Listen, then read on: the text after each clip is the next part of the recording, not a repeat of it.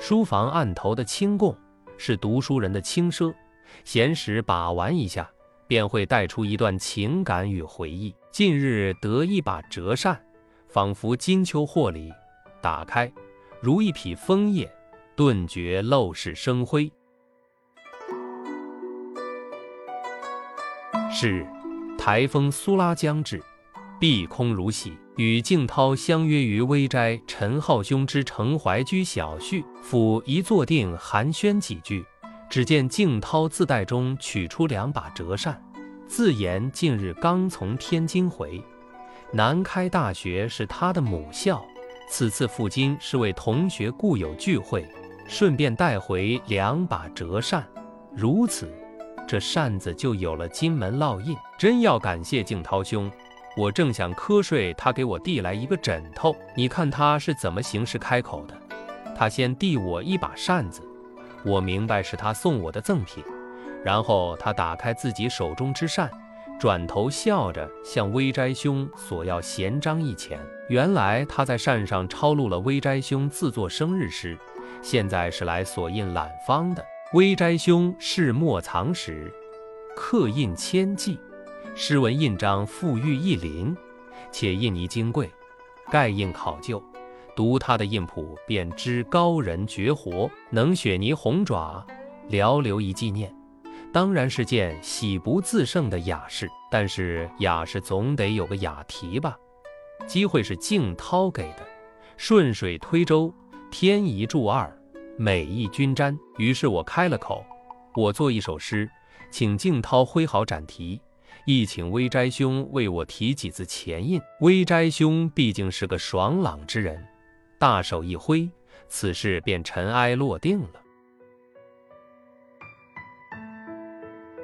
我做的诗是淡淡的，却有些微茶味，仿佛有意躲开前几泡，避其锋芒，要的就是水和茶间的模糊。望海。日落敛余光，浪浮耀万星。谁见中天月，带走一丝云？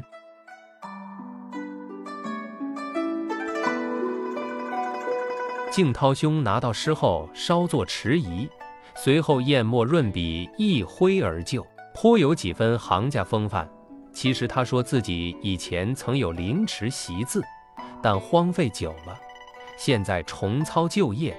有点生疏，手笔不听使唤。我拿来一看，用笔起落分明，收放有度，结体平稳，疏密相间，颇有几分文征明意味。章法上下二字横排，恰如扇面一弯红影，度亮了我的诗行。白而散着金屑叶面，又如点缀秋叶的水面，看是墨烟珠韵。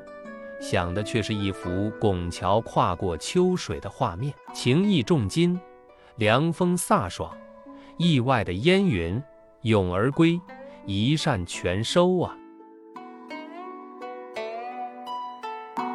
我以为诗中真有一种人不及之而己读之之妙，岂料微斋兄一眼读到诗中的款曲，只见他握笔稍一定神，毫端便流出四字。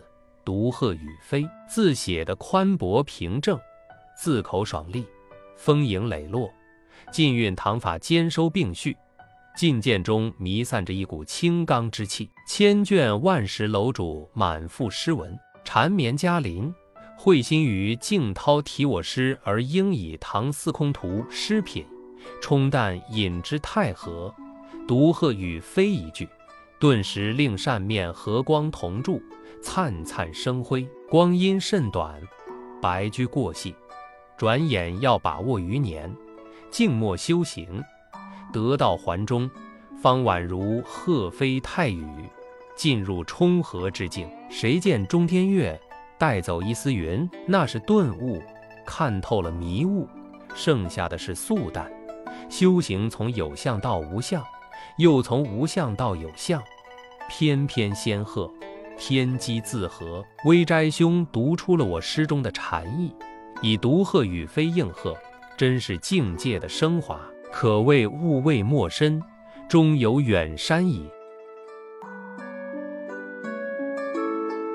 果然，其以一闲章拈花一笑盖于直山的右上角，又以另一闲章佛像盖于静涛题字的右上角。前一方印是微斋兄众多闲章里的最爱，其为圆腰印，圆珠纹的婉转流利，兼以玄真篆的刀迹，让印面显得分外妖娆。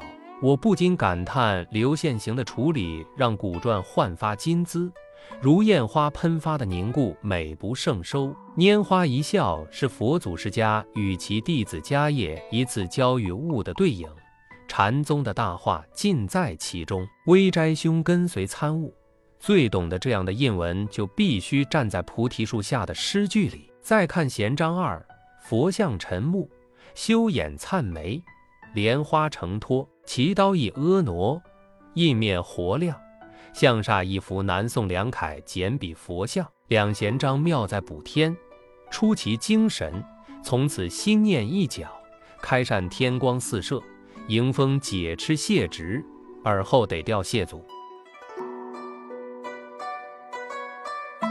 古来筑亭是为了招贺，种梅还要带月，雅的不能再雅。一把折扇。在如今之下不缺冷气时，因缘而成友人中雅士的雅物，时有殊途同归的幽情。诗是拼一生内省之物，字是俯仰间率性之为，而贤章更为纯粹。心母珠胎，玩趣中方得唐奥之理。一把折扇，是精神的韬晦，是友情的符号，是物欲横浮沉于水底的见证。若干年后。不知微斋兄何敬涛老弟会否忘了此桩雅事？如果有人说这饼山真好，问我来之何处，我一定会告诉他：美人来自林中。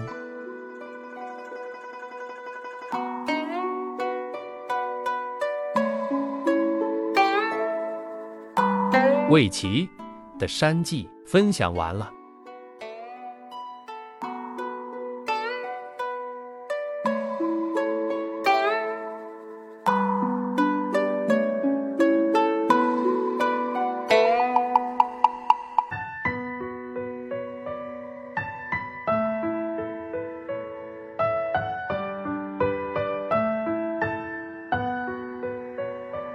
读美文，品人生，看世界，打开心灵的锁。